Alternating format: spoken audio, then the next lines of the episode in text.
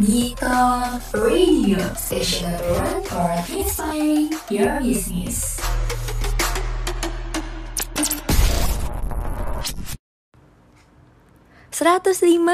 enam FM Siaran Praktikum Komunikasi Sekolah Vokasi IPB Bitok Radio. Hai hai sobat bisnis. Gimana nih kabar kalian hari ini? Semoga di mana pun kalian berada, kalian selalu dalam keadaan sehat ya. Balik lagi nih sama aku Tiffany yang kembali hadir menyapa sobat bisnis di siang hari ini. Dan tentunya aku gak sendirian dong, karena seperti biasa aku selalu ditemenin sama Shiva yang bakal ngeramein siang sobat bisnis. Halo sobat bisnis, di mana ada Tiffany, pasti di situ juga ada Shiva. Karena nih ya, Tiffany dan Shiva ini udah sepaket, gak bisa dipisahkan. Hehehe. Gimana sobat bisnis? Udah makan siang belum nih? Kalau belum, jangan lupa makan ya. Apalagi di masa pandemi kayak gini nih, kesehatan tubuh harus dijaga banget loh sobat bisnis. Bener gak tuh Van? Bener banget, Chief. Nah, jangan lupa juga ya, buat tetap patuhin protokol kesehatan yang berlaku. Tetap stay tune terus ya, sobat bisnis.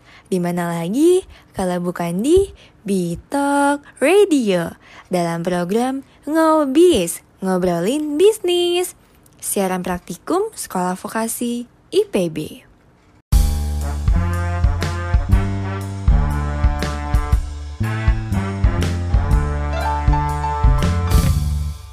Ngobis, ngobrolin bisnis. 105,6 FM Siaran praktikum Komunikasi Sekolah Vokasi IPB B-Talk Radio Seperti biasa Sobat Bisnis Aku dan Tiffany bakal nemenin kalian nih selama 60 menit ke depan di edisi Rabu 28 Oktober 2020. Buat sobat bisnis yang lagi di perjalanan atau masih harus kerja di luar, tetap semangat terus ya. Jangan lupa nih, selalu ikutin protokol kesehatan yang berlaku. Oh ya, sobat bisnis, pastinya sobat bisnis udah pada kangen banget nih ya beraktivitas normal kayak dulu lagi. Jadi kalau keluar tuh nggak perlu pakai masker.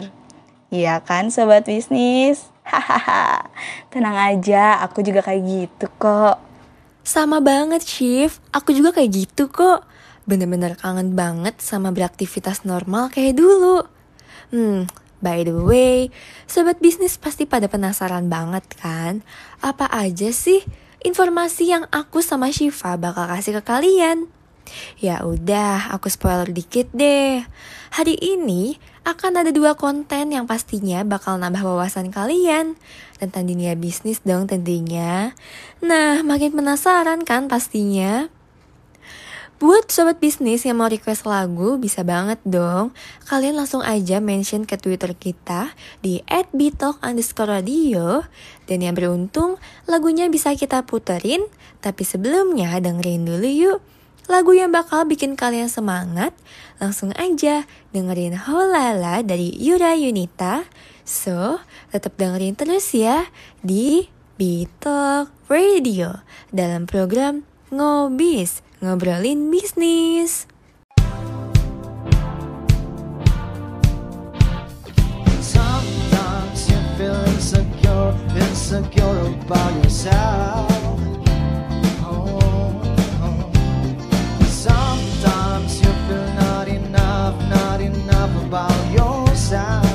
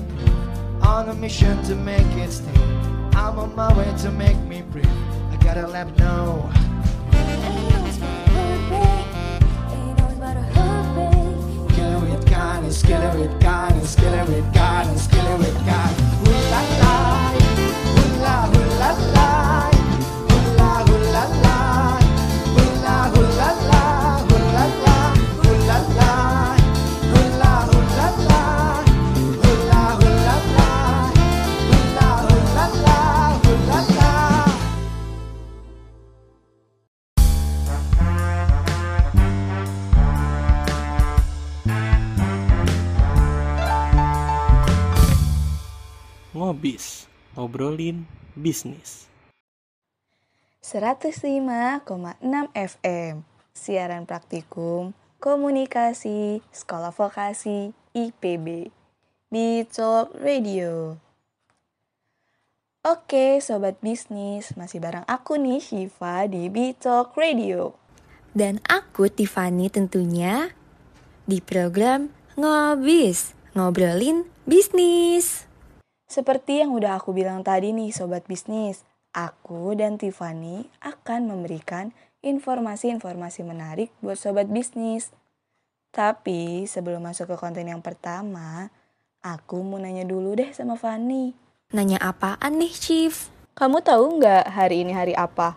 Tahu dong, Chief. Hari ini kan hari Rabu. Emang kenapa deh? Ada yang spesial ya sama hari ini? Ih, parah banget nih Fanny nih, parah. Hari ini kan peringatan Hari Sumpah Pemuda. Kelihatan kan sobat bisnis siapa nih yang nasionalismenya kurang. Sampai-sampai lupa nih sama Hari Sumpah Pemuda. Ih, aku lupa banget deh, Chief. Soalnya kan aku di rumah mulu tuh. Jadi suka lupa tanggal. Pasti sobat bisnis juga suka lupa tanggal kan sama kayak aku. Ih, alasan aja nih Fanny. Tapi aku mau kasih tahu nih beberapa fun fact yang berhubungan sama Sumpah Pemuda. Dalam rangka memperingati Hari Sumpah Pemuda. Pasti sobat bisnis kepo juga kan ya? Aku aja kepo. Pasti sobat bisnis juga pada kepo. Ayo buruan Chief, kasih tahu fun fact-nya. Jadi katanya sebelum Sumpah Pemuda dibaca ini diperdengarkan dulu nih lagu Indonesia Raya. Ini adalah pertama kalinya lagu Indonesia Raya diperdengarkan loh sobat bisnis. Dan karena namanya Kongres Sumpah Pemuda, otomatis yang hadir kebanyakan adalah cowok-cowok nih. Eits, tapi jangan salah, tetap ada kok peserta ceweknya. Tapi cuma enam orang, dikit banget ya peserta ceweknya. Wah iya, dikit banget ya peserta ceweknya. Oh iya, aku baru inget nih. Tempat diadain ya Kongres Sumpah Pemuda itu sekarang udah dijadiin museum tahu Chief. Oh iya iya, aku pernah lewat deh kalau nggak salah. Ada di Jakarta Pusat kan museumnya? Nah iya, bener banget. Karena tahun ini kita nggak bisa memperingatinya dengan upacara kayak tahun-tahun sebelumnya, aku punya cara lain nih buat memperingati Hari Sumpah Pemuda. Gimana caranya tuh, Van? Nah, caranya dengan nonton film yang berhubungan sama perjuangan pemuda, Shift. Aku punya rekomendasi film nih. Mau tahu gak sobat bisnis? Hmm, kayaknya aku tahu deh film yang mau kamu rekomendasiin. Pasti film Rudy Habibie kan? Ih, kok udah tahu sih, Shift? Gak seru banget deh. Tapi aku mau kasih sedikit sinopsis buat sobat bisnis yang belum pada nonton filmnya. Jadi, film Rudy Habibie ini termasuk drama biopik Indonesia tahun 2016 dan disutradarai oleh Hanung Bramantio. Film ini juga prequel dari Habibie Ainun yang diangkat dari novel semi-biografi Rudy, yaitu mengenai kisah masa muda sang visioner karya Gina S. Noer. Film yang dibintangi oleh Reza Rahardian dan Chelsea Islan ini menceritakan tentang B.J. Habibie yang tak banyak diketahui oleh banyak orang loh. Dan for your information nih, sobat bisnis, film ini memiliki bagian yang begitu mengesankan dari perjuangan Habibie tentunya. Yaitu mengenai komitmen tentang tujuan hidupnya. Hal itulah yang membuat film Habibie ini terkesan, karena komitmen merupakan hal yang biasanya sulit dilakukan oleh generasi muda zaman sekarang. Nah, jadi perjuangan Habibie dalam film ini patut disaksikan ya sobat bisnis. Agar generasi muda zaman sekarang bisa komitmen dengan tujuan hidupnya, alias gak ikut-ikutan temannya. Bener banget tuh, Van. Karena banyak pemuda zaman sekarang yang selalu ikut-ikutan dengan apa yang teman inginkan, alias tidak punya pendirian. Ngomongin film, jadi kangen nonton bioskop deh ya. Sama, aku juga nih. Udah kangen banget nonton film sambil makan popcorn di bioskop. Oh iya, kalau sobat bisnis ada waktu luang, kalian jangan lupa ya buat main ke Museum Sumpah Pemuda. Kita kan udah stay at home selama berbulan-bulan nih karena pandemi. Selama di rumah aja, kegiatan apa nih yang paling kamu kangen, Van? Kalau aku sih jalan-jalan. Hmm, apa ya, Shift? Kalau aku sih kayaknya kangen jalan-jalan ke mall deh. Kayak kangen belanja, terus kangen makan di food court. Ya nggak sih? Kangen juga gak sih? Hmm, jadi kangen jalan di mall juga deh. Tapi nih ya, berhubung kita lagi ngomongin mall, aku mau kasih tahu tentang fakta-fakta menarik dari salah satu brand fashion terkenal nih. Brand fashion kan banyak, Shift. Di mall aja ada puluhan outlet. Kasih tahu dong namanya. Kalau nggak disebutin namanya kan, jadi penasaran kan, sobat bisnis? Oke oke, biar infonya jelas dan nggak setengah-setengah kayak hubungan kamu dan dia. Aku langsung kasih tahu aja nih ya. Jadi, brand fashion yang aku maksud itu adalah Zara. Oh, brand Zara. Emang ada fakta menarik apa aja nih tentang Zara? Ada banyak banget nih fakta menariknya. Kira-kira sobat bisnis pada tahu belum nih tentang fakta brand Zara? Wah, aku aja belum tahu loh. Pasti sobat bisnis juga belum pada tahu. Ayo cepet kasih tahu Shift. Udah kepo banget nih dari tadi. Fanny udah kepo banget nih kelihatannya sobat bisnis. Oke, langsung aku kasih tahu aja deh ya. Jadi, dulu pas awal Zara berdiri, sempat mau dikasih nama Zorba Lovan. Gara-gara nih, pendiri dari Zara ini suka banget sama film Zobra the Greek. Tapi ternyata udah banyak toko yang gunain nama Zorba. Jadi akhirnya dipilihlah Zara buat nama outlet fashion mereka. Zorba tuh sejenis ular gitu kan ya Van? Yang berbisa itu loh. Cobra Shift itu Cobra bukan Zorba. Si Shiva tuh ngelawak mulu ya sobat bisnis. Nah by the way, aku juga mau ngasih tahu kalau brand Zara ini tuh dibuat sama orang Spanyol loh. Namanya tuh Amancio Ortega. Bener banget tuh Van. Oh iya, ngomongin pendiri Zara nih, aku mau cerita tentang kisah hidup pendiri Zara nih sobat bisnis. Jadi nih, sejak kecil dia itu udah putus sekolah karena berasal dari keluarga yang kurang mampu. Nah, karena udah mulai nggak sekolah, akhirnya dia cari-cari kerja deh sampai dia bekerja di salah satu toko baju namanya Gala. Pas kerja di Gala, dia mulai belajar banyak tentang bisnis. Mulai dari bikin baju yang benar, cara melayani pelanggan dengan baik, sampai belajar ngembangin usaha. Oh iya, dia kerja di Gala nih lumayan lama loh sobat bisnis. Sekitar 22 tahun. Wah, 22 tahun? Ya ampun, lama banget ya, Shift. Udah kayak, apa tuh, pegawai abadi aja tuh dia. Iya ya Van, lama banget dia kerja di sana. Eh, aku lanjutin dulu nih ya ceritanya. Jadi nih, karena udah cukup lama kerja di Gala, dan ngerasa udah cukup banyak ilmu yang didapat dan pengalaman yang berkaitan dengan bisnis, akhirnya dia memutuskan untuk keluar dari Gala dan bikin bisnis sendiri deh. Oh, jadi dia abis keluar dari Gala langsung bikin outlet Zara yang pertama gitu ya? Bukan Van, jadi Zara itu bukan brand pertamanya. Sebelum bikin Zara, dia udah punya bisnis di bidang fashion juga. Namanya Confectionist Goa yang fokusnya membuat produk dari kain tenun. Lah, terus ide bikin brand Zara itu dari mana dong? Oh, kalau itu sih karena dia pingin bikin produk yang lebih beragam dan ngikutin tren fashion yang ada. Nah, kalau idenya sendiri itu muncul soalnya dia ngeliat gaun malam bermotif kembang yang sangat mahal. Akhirnya dia memiliki ide nih buat meniru gaun itu. Alasannya sih sebenarnya sederhana banget nih sobat bisnis. Yakni hanya orang-orang yang sangat kaya yang bisa membeli pakaian-pakaian bagus. Nah, dia pingin orang biasa juga bisa pakai baju semacam itu. Makanya dia bikin baju yang mirip kayak gitu. Tapi dengan harga yang lebih murah. Nah, habis itu baju-baju yang dia bikin nih, dia jual di toko orang lain dan laku keras loh. Oh iya sih Shift, kalau dilihat-lihat juga ya, produk Zara itu kan kesannya mewah dengan harganya bisa dibilang murah sih.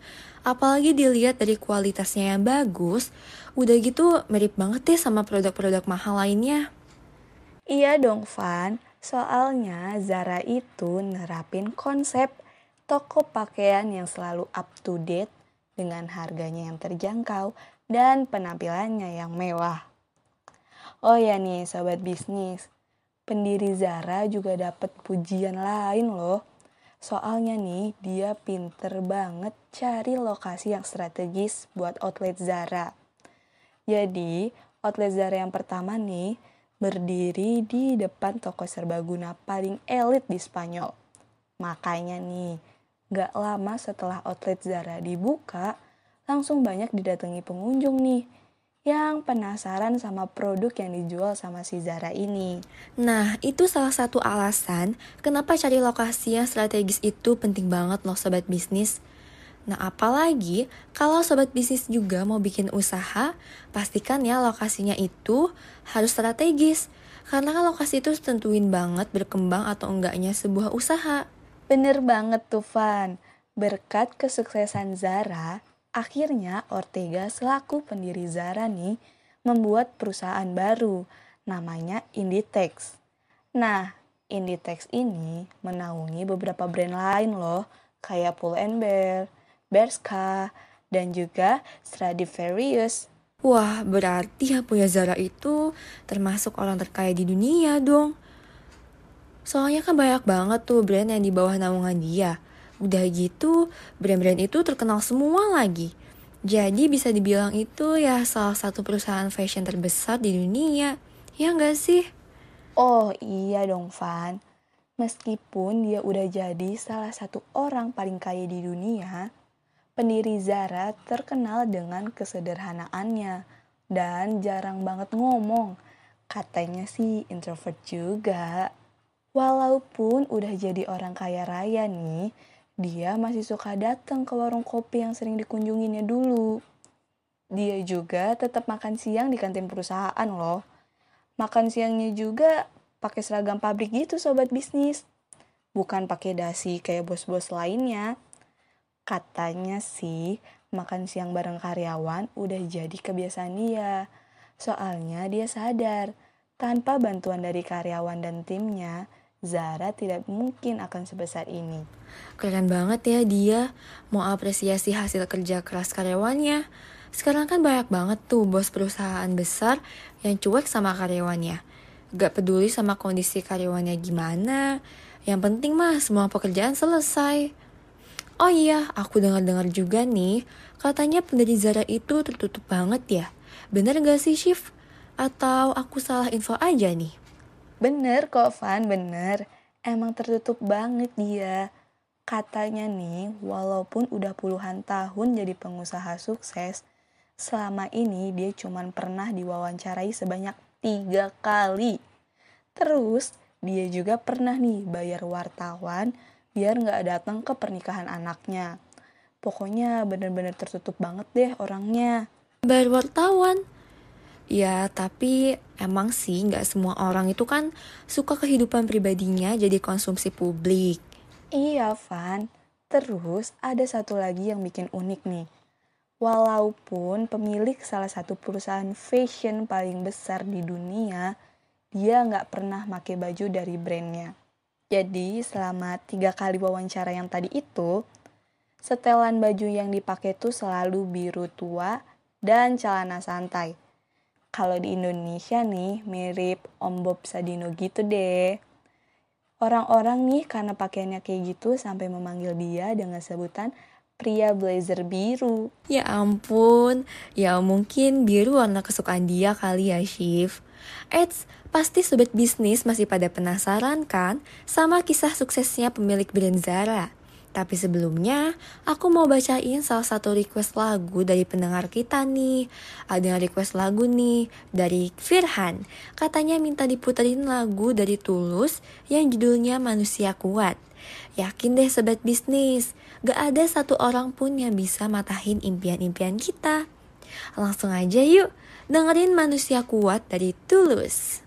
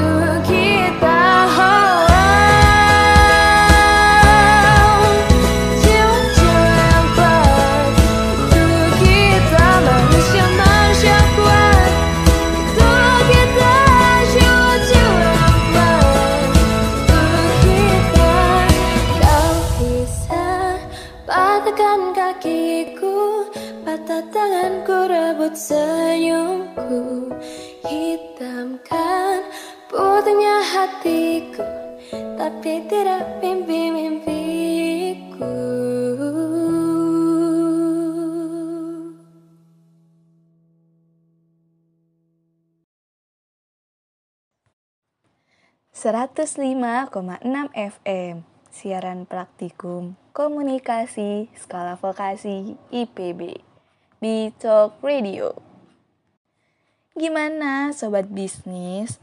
Apakah Tulus udah berhasil nih menyemangati siang hari kalian? Kalau masih belum berhasil, bikin kalian semangat semua nih, tenang aja. Aku dan Tiffany masih punya banyak informasi tentang pendiri brand Zara. Kalau tadi kita udah ngomongin tentang perjalanan hidup pemilik Zara, sekarang kita mau ngebahas tentang strategi bisnis yang dipakai sama brand Zara nih. Iya kan, Van? Nah, bener banget tuh sobat bisnis. Gimana? Udah pada penasaran belum tentang strategi apa aja sih yang digunain sama Amankia Ortega buat bikin perusahaan fashion paling besar di dunia? Pasti sobat bisnis udah pada kepo banget kan? Langsung aja deh shift, kita kasih tahu strategi-strateginya. Oke, langsung aku kasih tahu ke sobat bisnis nih ya. Jadi, karena konsep Zara itu fast mode, jadi produk-produk Zara itu nggak pernah dipajang dalam waktu lama loh sobat bisnis. Produk yang nggak laku dalam seminggu nih langsung ditarik dari toko. Terus diganti sama koleksi barunya deh. Emang nih ya bener-bener nerapin yang namanya konsep fast mode banget. Oh, pantes ya, Shift. Pajangan baju di etalase Zara itu kan selalu berubah setiap minggunya. Jadi, kalau mau lihat-lihat baju di Zara, terus pengen beli, harus dibeli ya pas itu juga. Soalnya kan kalau di nanti-nanti bajunya udah nggak ada, ntar kan nyesel lagi. Bener banget, Van. Soalnya nih, Zara emang sengaja pakai strategi kelangkaan buatan, alias membatasi jumlah produksi. Katanya sih biar menarik minat pembeli. Menurut mereka, pembeli pasti bakal tertarik sama barang-barang limited edition. Apalagi produk dari brand sekelas Zara. Udah pasti pembeli pada rebutan beli deh. Setiap koleksi terbaru pasti langsung pada rebutan deh. Hehehe. Wah, patut dicontoh banget nih strateginya. Apalagi sama sobat bisnis yang baru mulai buka usaha. Produksi barangnya dikit-dikit aja dulu. Yang penting selalu habis terjual. Dan sobat bisnis jadi tahu kan apa yang benar-benar pembeli sukain. Jadi nggak buang-buang stok barang deh. Nah, iya, strategi ini bisa banget nih dicobain sama sobat bisnis yang baru mau mulai usaha. Selain itu juga, strategi lain yang digunakan adalah obsesi pada apa yang pelanggan inginkan. Mendengarkan keinginan orang-orang itu perlu loh sobat bisnis. Makanya, model-model fashion Zara tuh beda sama model-model baju yang ada di peragaan busana. Hmm, pantas banget ya. Baju-baju di Zara itu kan selalu up to date. Karena kan emang bener-bener dengerin keinginan dari pelanggan. Nah, mulai sekarang, sobat bisnis harus fokus sama pelanggan juga nih, biar usaha yang lagi dirintis semakin berkembang. Jangan pernah ngerasa cepat puas ya sobat bisnis, soalnya nggak ada yang bisa jamin keberhasilan saat ini bakal tetap berhasil juga di masa depan. Bener banget, Van. Terus aja kembangin inovasi-inovasi yang sobat bisnis punya. Karena semua kesuksesan itu awalnya dari inovasi. Dan jangan lupa buat tetap konsisten. Karena konsisten dalam berusaha itu perannya penting banget. Tanpa konsisten, usaha kalian pasti bakalan sulit berkembang deh, sobat bisnis. Makanya, sifat konsisten ini harus ada di diri kalian, sobat bisnis. Betul banget, soalnya nggak peduli dari mana kita berasal, semua bisa menjadi orang yang sukses. Dan pastinya, dengan usaha yang tidak kenal menyerah, pokoknya tetap semangat deh buat sobat bisnis yang baru atau akan mulai usaha. Semangat terus ya! Oke, sebelum lanjut ke info selanjutnya nih, ada yang mau lewat dulu nih. Tetap stay tune terus ya di Talk Radio.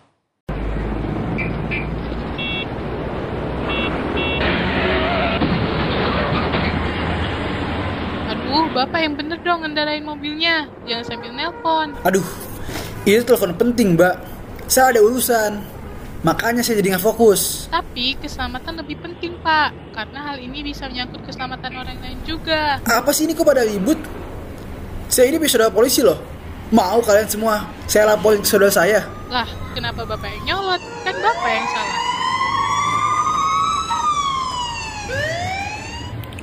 Hei, hei, hei, ada apa ini? Ribut-ribut tengah jalan. Si Bapak pengemudi mobil ini hampir menabrak motor saya. Pas saya cek, ternyata Bapak ini sedang berteleponan, jadi tidak fokus berkendaranya. Walah, salah bapaknya ternyata. Ya sudah, ikut saya ke kantor. Eh, tapi Pak, Sudah, sudah salah, masih aja mau ngelak. Sudah, ayo cepat, ikut saya ke kantor. Biar cepat selesai semua masalahnya. Berkendaralah dengan aman, jaga keselamatan diri lewat mematuhi peraturan lalu lintas dengan tidak menggunakan handphone saat berkendara. Iklan ini dipersembahkan oleh B-Talk Radio yang bekerja sama dengan Sekolah Vokasi IPB.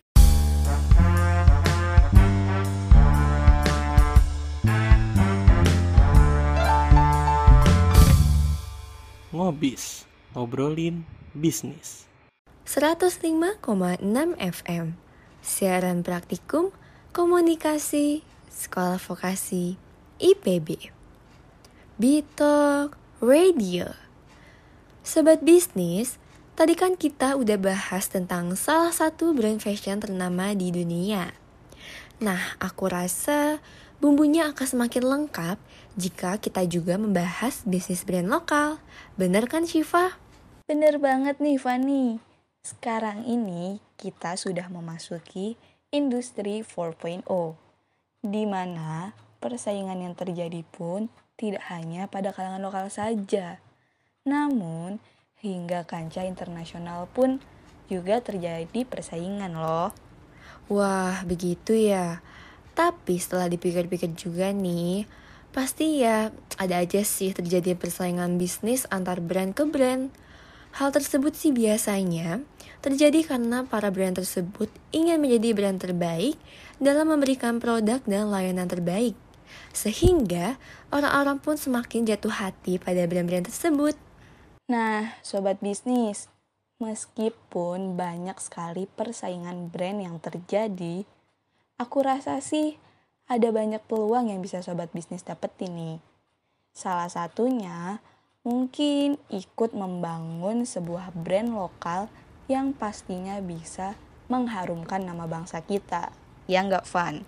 Seperti salah satu brand ini ya Shiv, kayaknya sobat bisnis juga udah nggak asing lagi deh sama namanya. Karena cabangnya udah hampir ada di seluruh penjuru Indonesia loh. Brand ini identik banget sama fashion ala milenial sekarang. Pasti sobat bisnis kepo banget kan sama brand yang aku sama Shiv omongin. Kasih tahu deh Shiv, biar pada nggak penasaran lagi. Oke oke, jadi nama brandnya itu adalah Adorable Project Indonesia.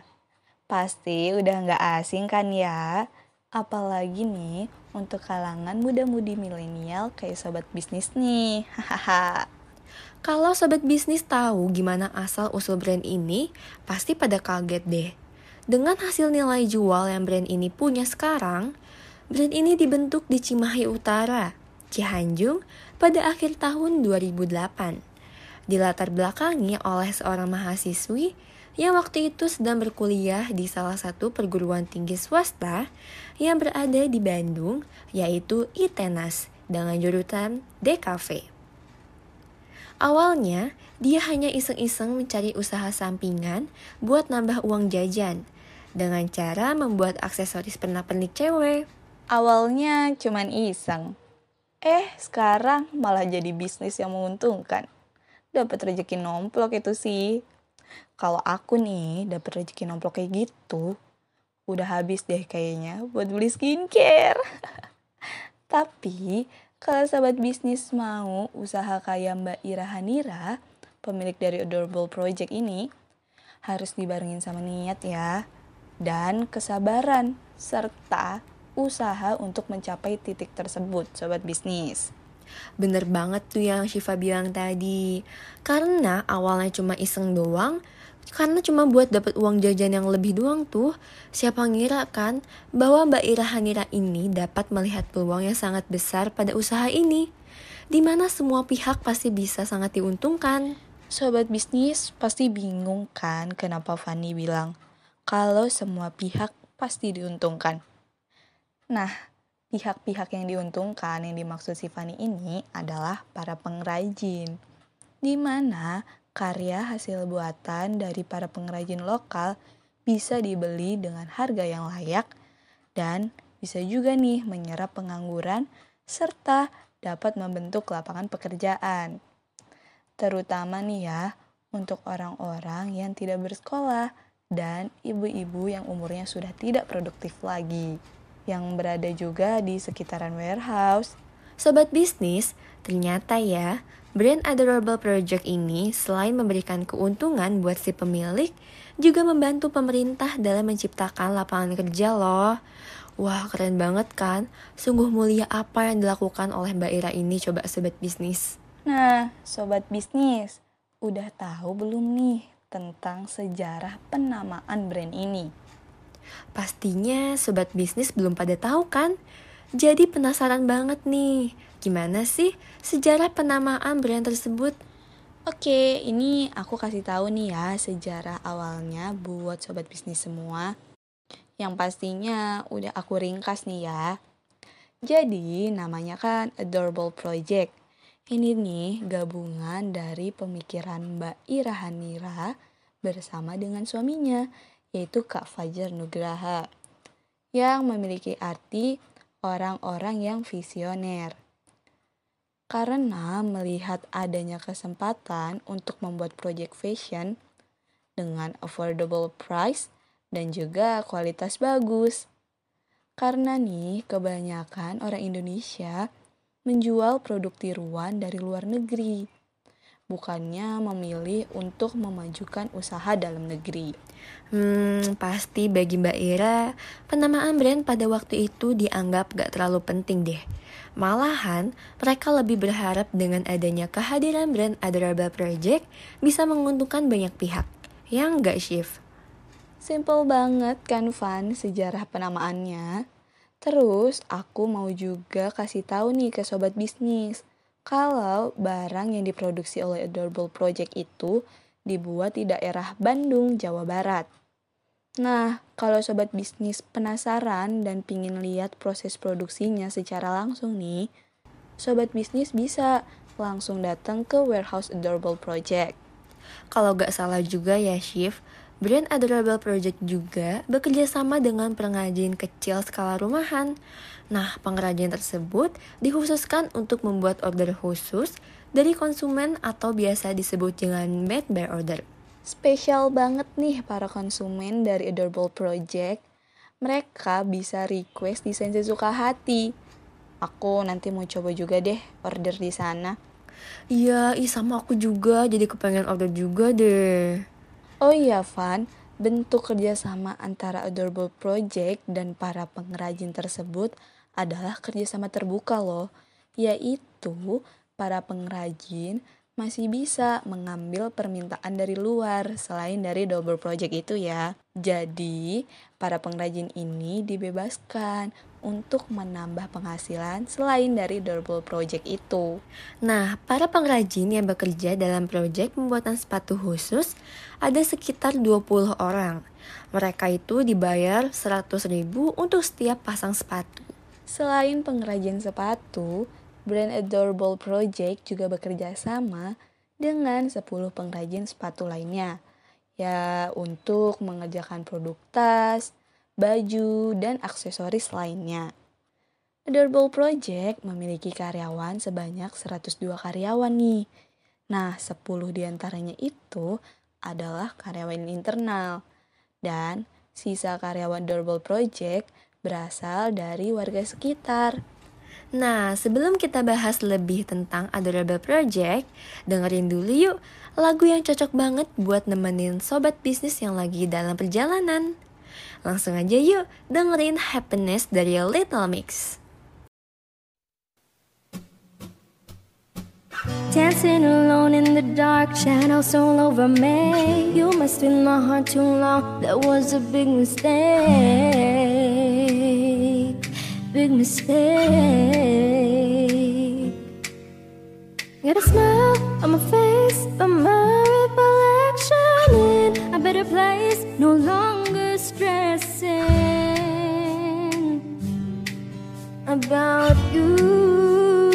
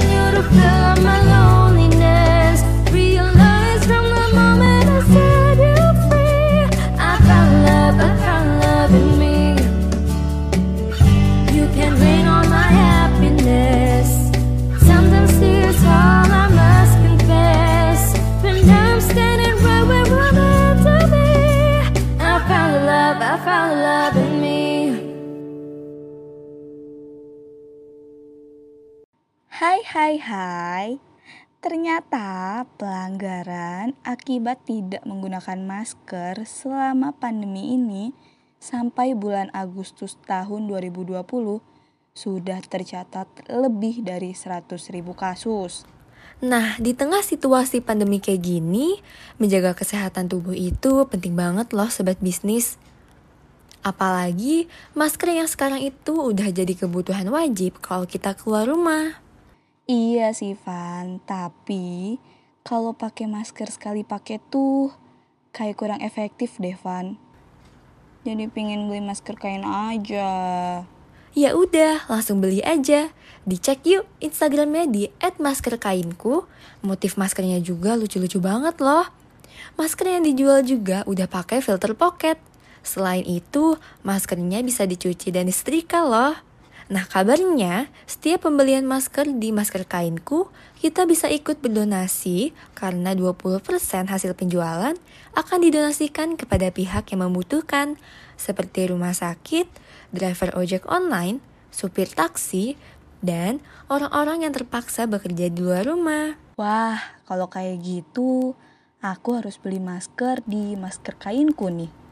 Beli masker, sekalian bisa ikut donasi. Harus banget dong beli masker di @maskerkainku. Karena setiap masker yang kalian beli sangat berguna loh bagi orang lain. 105,6 FM. Siaran praktikum, komunikasi, sekolah vokasi, IPB. Bitok Radio. Gimana sobat bisnis? Udah ikutan bahagia belum nih kayak lagu Happiness dari Little Mix tadi? Oh ya, selanjutnya nih ada info tentang brand Adorable Project ya. Sobat bisnis, tahu gak sih kalau akhir tahun 2009 Adorable Project membuat akun media sosial pertama mereka di Facebook. Terus di tahun 2011, mereka membuat akun Instagram mereka. Tetapi baru aktif digunakan tuh pada tahun 2013. Untuk memasarkan produknya, mereka itu biasanya tuh melalui online. Nah, ini merupakan langkah bagus ya yang telah dilakukan oleh pihak Adorable Project dalam mempromosikan produk mereka. Bahkan saat ini nih, target pasar Adorable Project adalah dengan menggunakan media Instagram mereka. Karena menurut mereka, di Instagram ini konsumen bisa melihat update produk yang baru-baru nih diluncurkan maupun yang udah lama sih. Dan juga nih, Instagram udah menjadi portofolio fotografi sejak tahun 2000-an. Nah, betul banget tuh. Dan Adorable Project juga memiliki beberapa jejaring sosial untuk pemasaran. Antara lain nih, ada Facebook, Twitter, dan Instagram. Setiap harinya nih, Adorable Project mengunggah foto produknya di Instagram. Sekitar hmm, 12 sampai 15 foto per hari lah. Dan hampir sama rata ya semua produknya. Ada sepatu, tas, dan pakaian. Jadi buat para customer, kalian gak perlu khawatir ya untuk mencari produk yang udah lama. Karena kalian bisa lihat lagi postingan produk yang udah lama pada akun jejaring sosial Adorable Project ya sobat bisnis. Fanny, tahu nggak sih kalau awal mula produk Adorable Project ini emang fokus berjualan aksesoris seperti gelang, kalung untuk wanita saja. Nah, sementara untuk sepatu sendiri nih, diproduksi kalau ada yang memesan saja. Sampai akhirnya dimulai dari tahun 2011 hingga sekarang, Adorable Project lebih banyak memfokuskan produksinya di bidang sepatu wanita. Wah, aku baru tahu loh, Shift. Nah, sobat bisnis, awalnya nih, Adorable Project hanya menjadi reseller sepatu. Sebelum akhirnya mereka memproduksi sepatu dengan sendirinya loh. Dan saat ini, Adorable Project juga memasarkan produk selain sepatu, ada tas, pakaian, dan dompet. Lengkap banget kan?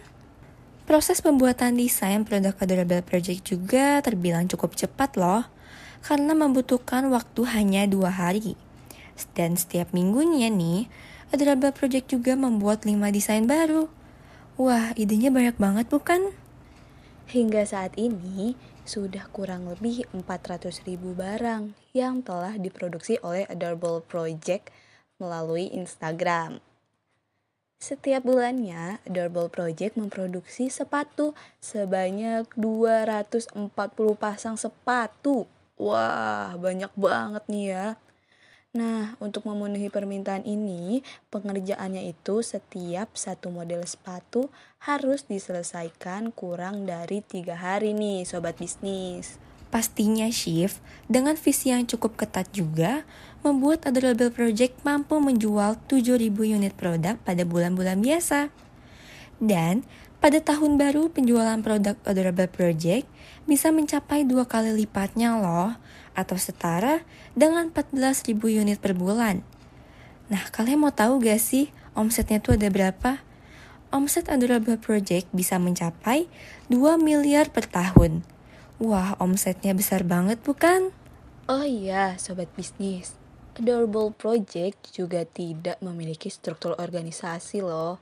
Jadi karena nih mereka menganggap karyawan mereka ini sudah seperti keluarga sendiri.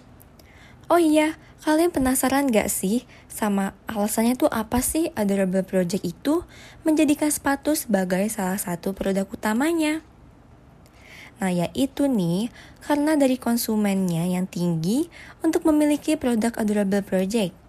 Seiring tumbuh pesatnya gaya hidup zaman sekarang nih sobat bisnis, karena eh, kan kebanyakan orang sekarang itu lebih memperhatikan penampilan footwear kan. Katanya, Durable Project juga memproduksi berbagai macam jenis sepatu lainnya loh sobat bisnis. Kayak heels, boots, terus flat, dan lainnya deh. Dan juga tidak hanya sepatu aja nih, Durable Project juga memproduksi tas, pakaian, dan juga dompet.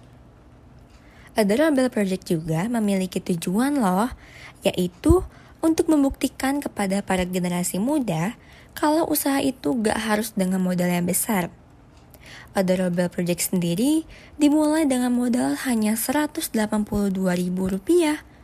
Sedikit banget kan modalnya? Keberadaan marketplace seperti Shopee, Bukalapak, dan yang lainnya nih membantu membuka pintu rezeki bagi mereka yang mau memanfaatkan keberadaan situs e-commerce tersebut. Nah, Adorable Project merupakan salah satu brand yang memanfaatkan keberadaan marketplace untuk meningkatkan penjualan agar bisa dikenal masyarakat nih, sobat bisnis. Dalam memulai usaha, sobat bisnis pasti akan menemukan beberapa celah yang menguntungkan. Tapi ada baiknya nih untuk tidak lantas mengambil celah kesempatan tersebut secara spontan. Perlu adanya pertimbangan dan siasat yang matang agar bisnis yang sobat bisnis jalankan itu gak mengalami kerugian. Kita bisa ambil contoh nih dari owner Adorable Project yang ingin melebarkan target pasar mereka. Kini mereka ingin meluncurkan produk sepatu pria setelah melihat banyaknya turis mancanegara yang juga tertarik terhadap produk-produk buatan mereka. Gimana nih sobat bisnis? Masih pesimis untuk membuat brand sendiri? Adorable Project aja udah bisa buktiin tuh dengan mengandalkan modal sedikit pasti bisa memberikan omset yang banyak karena kunci usaha adalah bersabar dan pelayanan yang baik terhadap konsumen juga loh. Untuk mencapai titik kesuksesan seperti saat ini, Doorbell Project tentu telah mengorbankan banyak hal. Dan pastinya tidak semudah seperti apa yang dilihat oleh kita. Namun, tekad serta niat yang kuat dan berusaha tanpa pernah menyerah menjadi salah satu modal. Ingat ya, ini adalah modal yang wajib dimiliki oleh semua pelaku usaha. Gimana nih sobat bisnis? Jadi makin tertarik kan buat bikin usaha? Iya dong pastinya. Karena kan di umur segini emang harus pinter-pinternya kan cari peluang usaha.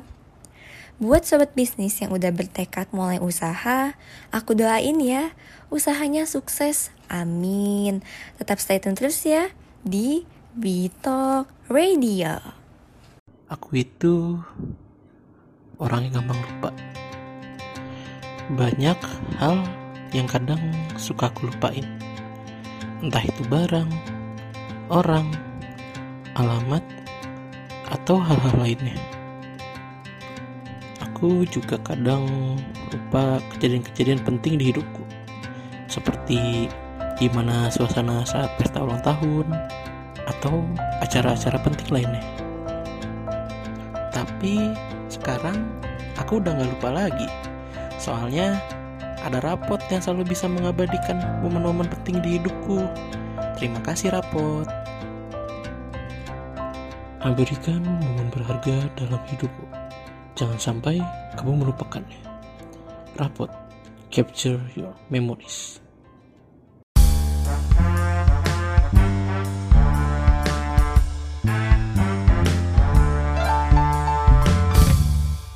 Ngobis, ngobrolin bisnis. 105,6 FM Siaran Praktikum Komunikasi Sekolah Vokasi IPB Bitalk Radio Ya, Kalau udah closing gini, tandanya apa nih? Tandanya kita udah satu jam menemani sobat bisnis semua dari awal sampai akhir. Aku mau ngucapin terima kasih nih untuk sobat bisnis semua yang udah nyimak informasi dari aku dan Shiva. Semoga informasi yang kita sampaikan tadi dapat bermanfaat untuk sobat bisnis semua ya. Iya, nggak kerasa ya. Udah satu jam aja nih sobat bisnis. Tapi nggak usah sedih ya sobat bisnis, tenang aja. Karena minggu depan aku sama Tiffany bakal nemenin sobat bisnis di jam yang sama. Oke sobat bisnis, kita berdua pamit undur diri ya. Tapi jangan lupa untuk tetap patuhi protokol kesehatan di mana pun sobat bisnis berada. Mau di rumah, di jalan, di kantor, pokoknya di mana aja deh. Nah, iya tuh, penting banget. Dengan selalu cuci tangan pakai sabun, selalu pakai masker, menghindari tempat kerumunan, dan menjaga pola makan juga asupan vitamin. Tentu akan membantu kita semua nih ya hal-hal tersebut dalam menekan angka peningkatan kasus corona ini. Kita berharap sih semoga corona ini cepat berlalu ya Van biar kita bisa beraktivitas seperti sedia kala gitu. Bener banget tuh Shift, aku juga berharap seperti itu ya. Nah makanya itu semua kan kesadaran dari kita semua, termasuk sobat bisnis untuk tetap menerapkan protokol kesehatan di mana pun kita berada. Sebagai tanda perpisahan, aku bakal dengerin salah satu lagu kesukaan aku, yaitu Who's Laughing Now dari Eva Max. Kita berdua pamit undur diri ya sobat bisnis. Aku Tiffany.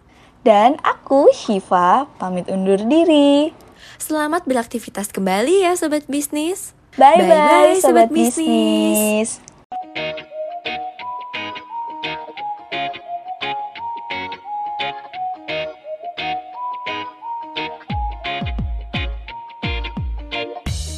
Never need to sing of a stranger. Never felt the words like a razor. But I won't give a damn about it later. All the little dicks doesn't matter. Writing down a brand new chapter. What does it only love, never anger. So lonely in your bed. Just breaking me, you feel good. Guess you don't understand what goes around, comes around. Oh, don't you know that I'm stronger? Don't you see me in all black? Don't you cry like a baby? Ha ha ha ha ha ha. Who's laughing now? Know that it's over. Don't you know I won't call back? Don't you cry like a baby? Ha ha ha ha ha ha.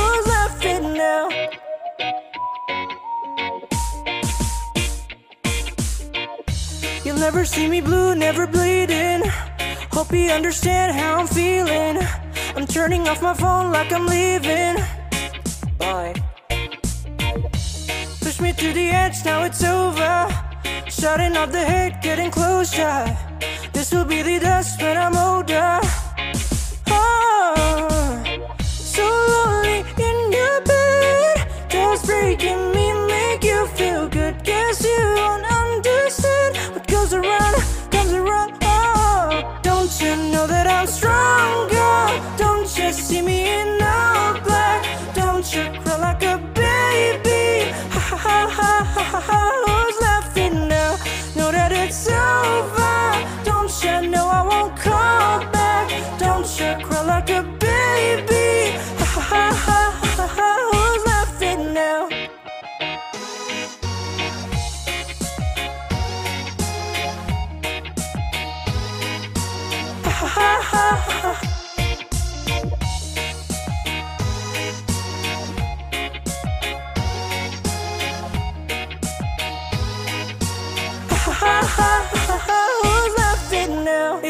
comical, hysterical, so ridiculous. Think you messed me up?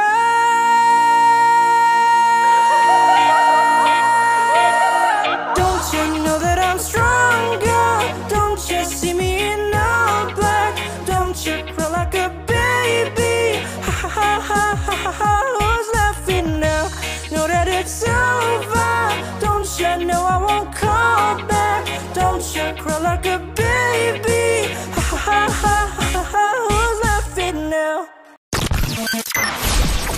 Nikon Radio, station number one for inspiring your business.